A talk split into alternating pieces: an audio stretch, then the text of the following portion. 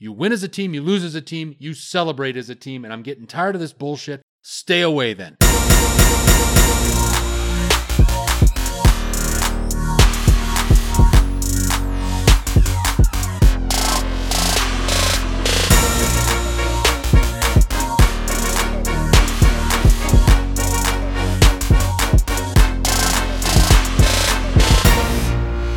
Do have breaking news on this 417th episode of Unscripted as we welcome you to our little program. Mike and Chris with you. The Edmonton Oilers, who, let me tell you, folks, they did not have a good last year, as you well know. Chris's favorite team, one that I'm liking more and more every time, especially when they brought in the new general manager, Ken Holland, and Dave Tippett seems to be doing some really good things behind the bench. But management also thought that geez, James Neal can make a contribute can make a contribution to our lineup, and geez, so can this guy, Mike Smith, who didn't have a very good two-year stint in Calgary, and for a lot of plethora of reasons. But Mike Smith stops 51 shots on Saturday afternoon against the Pittsburgh Penguins, and the Edmonton Oilers snap a six-game losing streak overall to the Penguins with a two to one win. And that has got to have made my partner's Saturday afternoon a lot more pleasurable. Oh, it was great. Uh, I was just happy to see them go to overtime, especially getting doubled in shots, and uh, then to actually pull it out. As, but I mean, I'm not that surprised. In overtime, uh, Leon Draisaitl and Connor McDavid are the best one-two punch in the NHL, the best duo, period. But they are also the greatest overtime three-on-three duo in history. And I know three-on-three doesn't have that much history, but there's no question they're the best. Almost every time they're on a proper two-on-one, the puck's in the back of the net, and it's just amazing. And they are just unreal as a combo. And I'm so glad. Imagine if we don't take him in 2014 and you know Calgary gets him or something and instead of Sam Bennett. Uh, I mean, geez, that would be terrifying. But so glad to have Leon Draisaitl, and yeah, he he gets another one, draws the penalty, streaking and scores anyway somehow. And like I was mentioning uh, to you earlier, Mike, I just think it's so interesting how the two guys who scored 50 last year, Ovechkin and Draisaitl, are the two that are the most likely to beat anybody with a simple wrist shot. They can they can just put it where they need to, and uh, very few can do that. Most people need uh, like Stamkos needs his one-timer slap shot, and some of the guys need their dekes and everything. Uh, Leon and Ovechkin can just beat you with a wrist shot, and that's what's so terrifying about them. Well, again, an unbelievable start to this season for the Edmonton Oilers. Um, right off the top of my head, I don't know the numbers, but I do know that the number was probably in the 30 to 35 range last year of games that they've won and this game has already put Edmonton at 10 wins for this season. And uh, wow. And Mike Smith couldn't play goal in Calgary, but he's going up to Edmonton and he's stopping 51 out of 52 shots in an overtime game against the Pittsburgh Penguins. So, congratulations to the Oilers. The beat continues on in Edmonton, and uh, good on them. Well done. Um, talking about my not so favorite National Hockey League team, but I do have to bring this up in regard to a scheduling quirk. And in this day and age, folks, with these big palaces that these teams play in, but scheduling, I would imagine, becomes really tricky.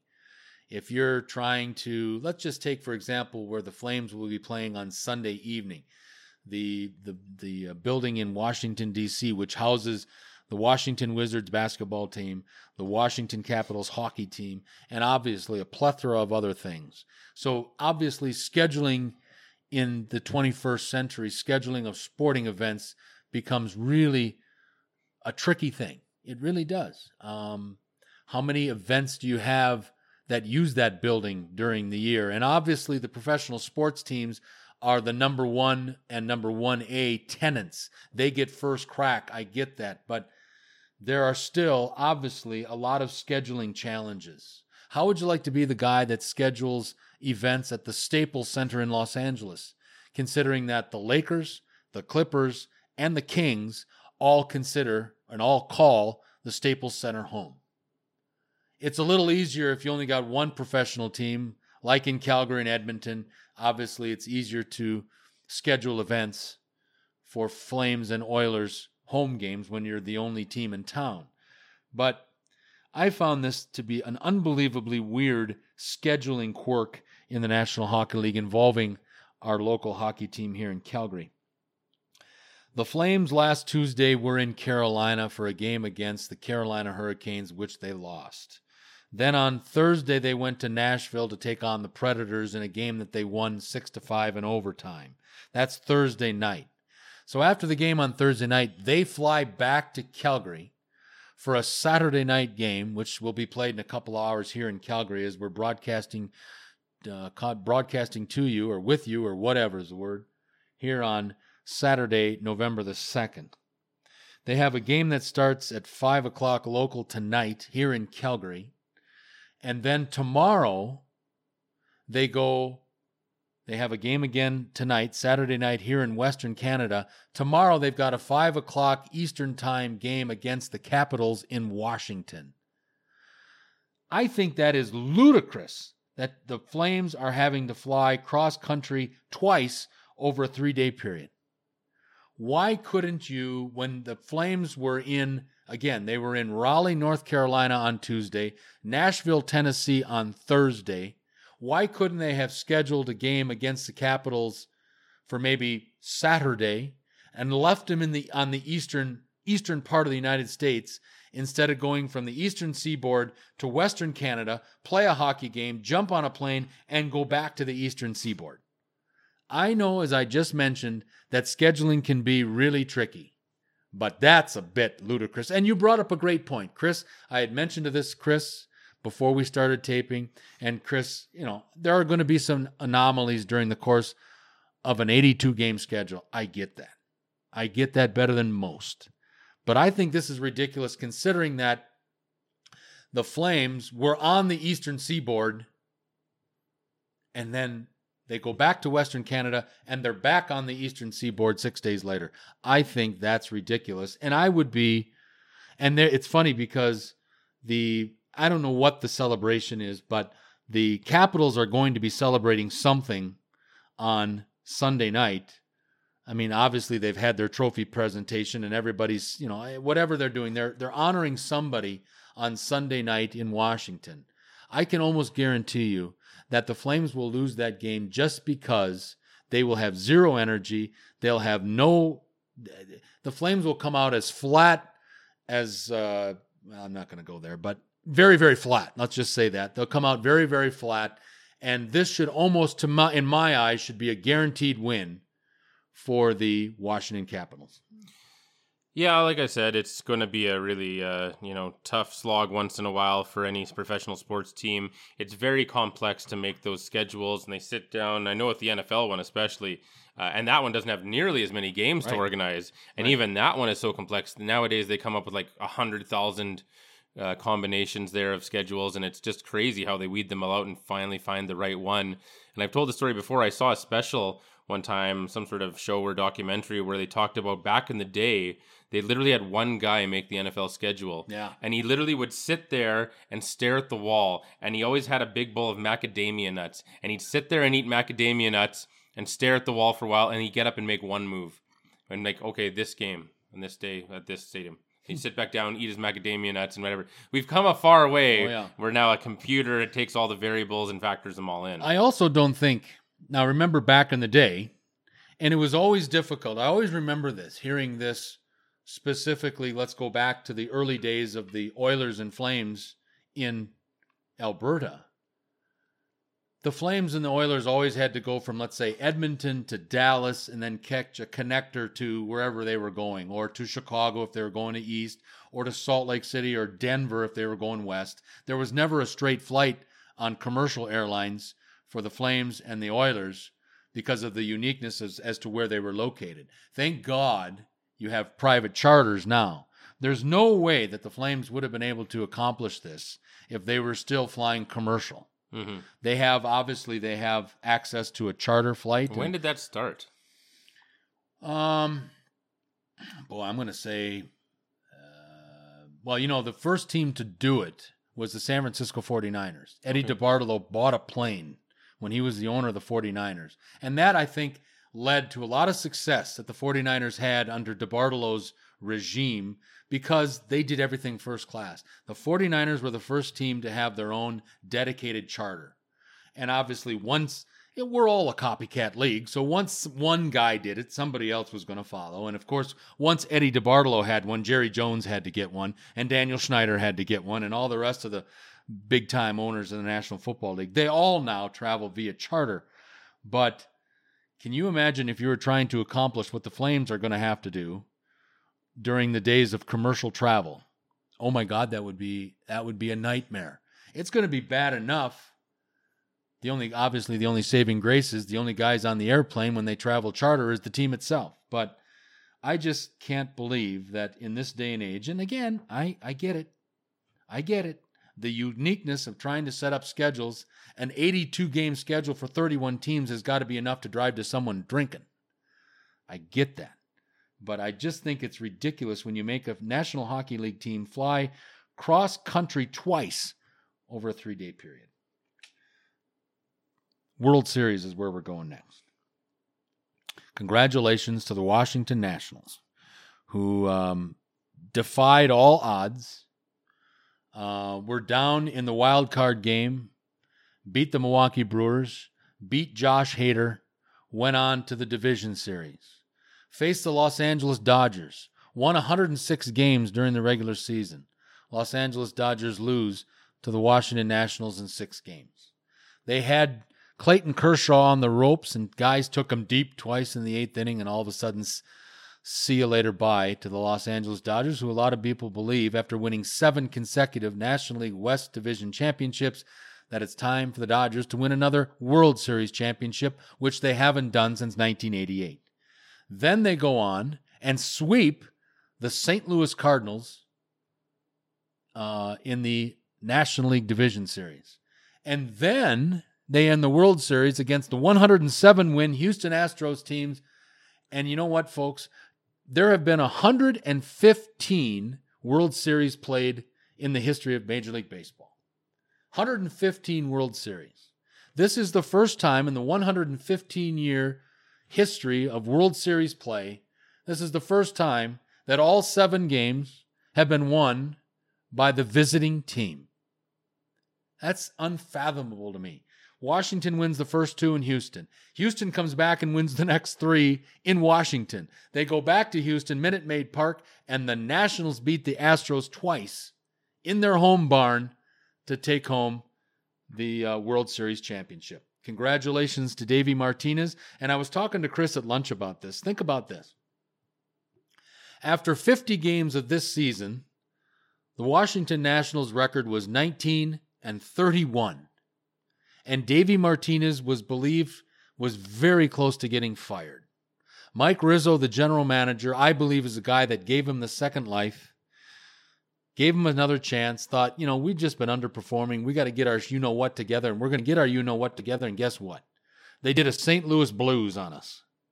They came from a 19 and 31 record at the 50 game mark of this just completed Major League Baseball season, and they went on and beat the Brewers, the Dodgers, the Cardinals, and the Astros to win their first World Series championship.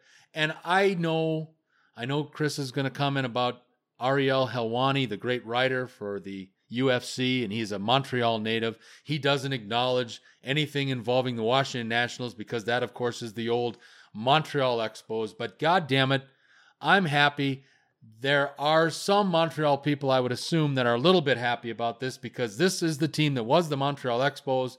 It's been well documented on this program by me specifically that the Montreal Expos could have and should have won the 1994 World Series if there had been one.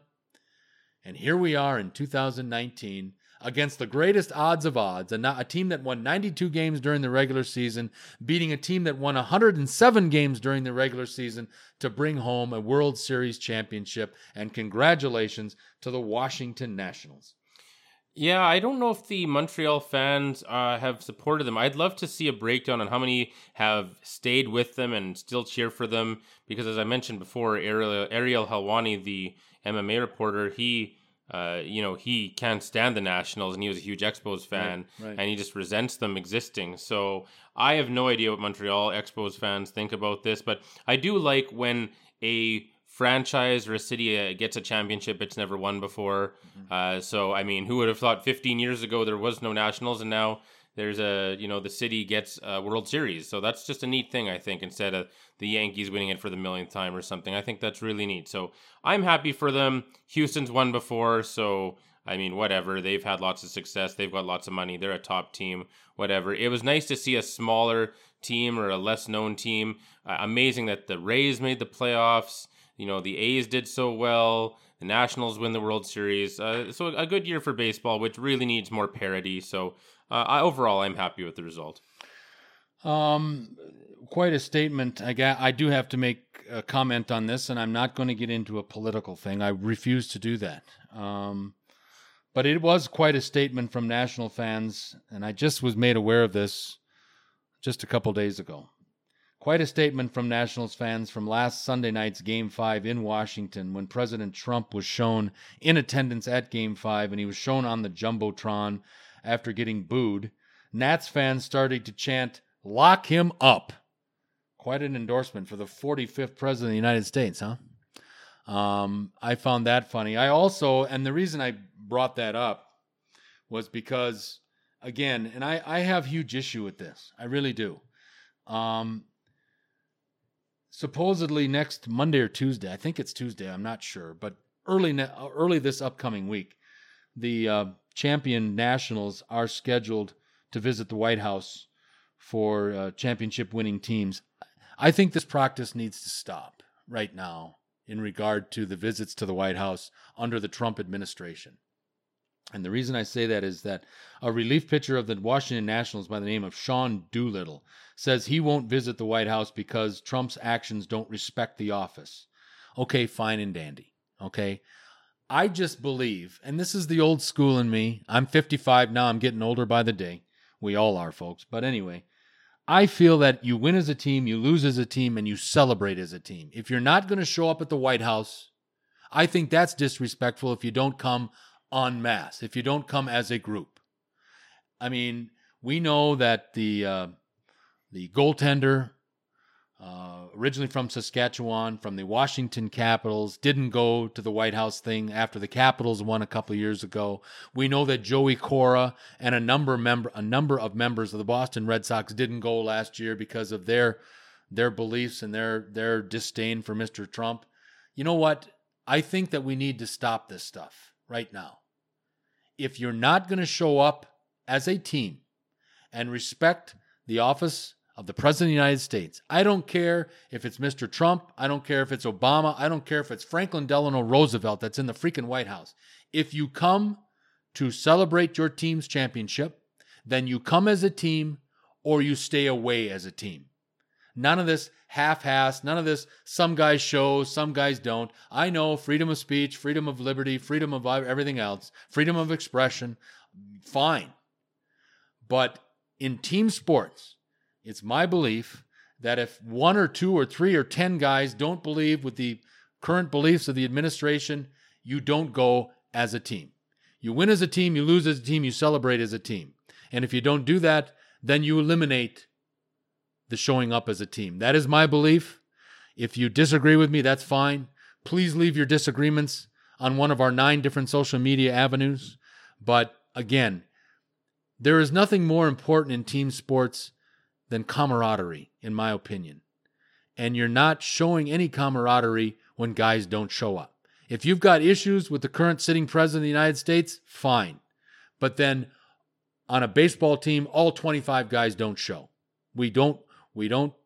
Uh, we win together. And again, I don't know, keep sounding repetitive, but 25 guys on a hockey roster. If a couple disagree, then 25 don't go to the White House. There are 15 guys on a basketball NBA on a on a uh, an NBA roster. Then 15 guys show up or nobody shows up. I'm getting sick and tired about these guys that are trying to send some kind of message or they're trying to show their displeasure, whatever. Fine start a podcast, go on somebody's talk show, write a, an article for a newspaper, and express your displeasure. But when you win a team sport as a team, you win a championship, You win as a team, you lose as a team, you celebrate as a team. And I'm getting tired of this bullshit of these individuals that, because of their beliefs or their ide- ideologies, don't jive with what Mr. Trump is doing. Stay away then. Don't waste taxpayers' time by making these, you know, uh, 17 out of 25 guys or 4 out of 25 guys or on an NFL roster 47 out of 53 you show up 53 25 25 or 15 or you don't show up at all. This was always going to be the natural conclusion to virtue signaling which of course is what everyone has to do nowadays. You always have to advertise oh i think this and so that all right. the people that have the same opinion as you like you and like oh he's one of us and then you get to always just show off we, what your opinions are, and it's just basic tribalism, and it's really boring. And uh, I don't know, people think they're saving the world because they don't go to the White House or something. It's unbelievable. Just, I mean, just fucking go and take a picture and shut the fuck up. Thank honestly. you. Yeah. I mean, be there for your teammates. Yeah. You just accomplished a great thing by winning a, a major championship in your respected uh, chosen field.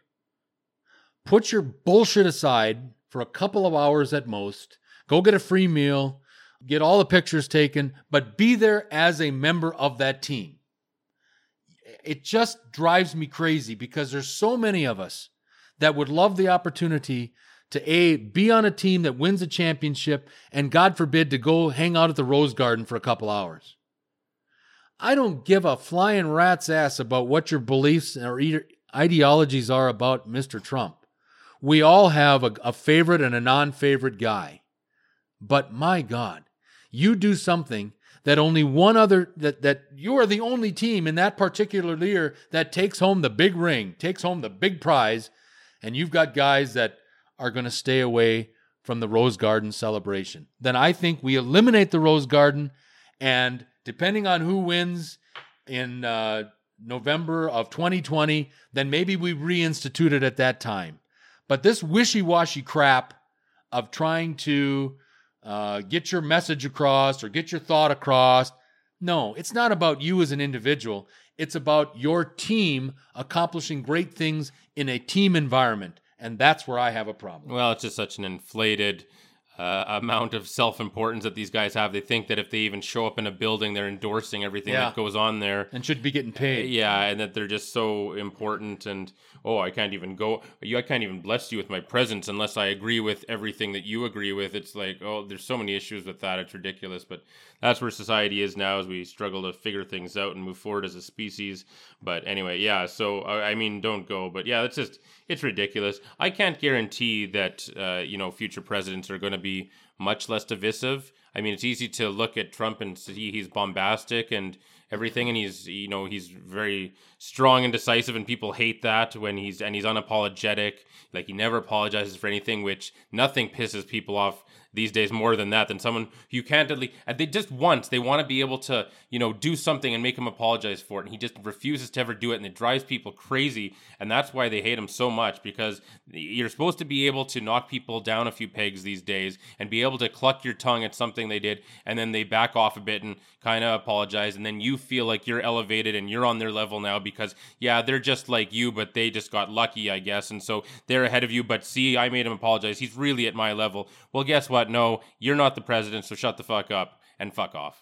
One last World Series note that uh, I enjoyed, and um, as again, I we welcome you and say hello and thank you for tuning in to episode number 417 of Unscripted with Mike and Chris. Found it funny seeing a video of Bryce Harper. Of course, if you don't know, Bryce Harper used to be the right fielder of the Washington Nationals. And in the offseason, just before the start of this 2018 or I guess it's the 2019 season in Major League Baseball. They don't skip the season. They just they're they're all in. But anyway, found it funny seeing a video of Bryce Harper's introductory introductory news conference after signing his 12-year, $333 million contract with the Phillies last late March. During that introductory news conference, Harper goes on to say, and I can't wait to bring a title back to DC. problem, problem. Mr. Geography major from uh, Southern Nevada Community College. That's where Bryce Harper went to college for one year before he started playing baseball. Harper goes on to say again, I can't wait to bring back a title to DC. Problem, Bryce, you idiot. You had just signed a $333 million contract over a 12 year period with the Philadelphia Phillies, not the Washington Nationals. I guess it's funny, and Chris made the observation, he's right on as usually, as usual. Chris made the observation that, yeah, he did help DC just win this latest World Series championship by not being the right fielder for the Washington Nationals because they could go out and enhance their pitching staff. And without Bryce Harper, they found a place for Juan Soto to play. And if you watched any of the World Series games, you know how good young Mr. Soto was at just turned 21 years old, how good he was. And the money that they saved by not by not signing Harper, they bring in Patrick Corbin and you put him in there along with Max Scherzer and Stephen Strasburg, who ultimately was named World Series MVP. Strasburg was. You put him in there with Anibal Sanchez, you've got a pretty damn good starting four rotation right there. And it was the pitching of the Nationals that led them to a World Series championship.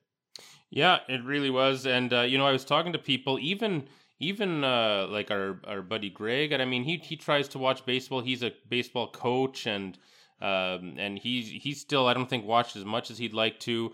Uh, I have another friend who usually watches World Series. He watched about two innings. So I, you know, I, I think that, uh, and and I I didn't get the feeling, at least, that from talking to people, that many people were that into the World Series this year. So uh, I'm wondering if that is that due to the just a decline in baseball in general. Is that the teams that were playing? I don't really know, but and maybe yeah, maybe it's just baseball in general. But did you feel like people were really watching the World Series, or that is a big deal? I no, I I don't think it's as big a deal anymore, and I'll give you a perfect example.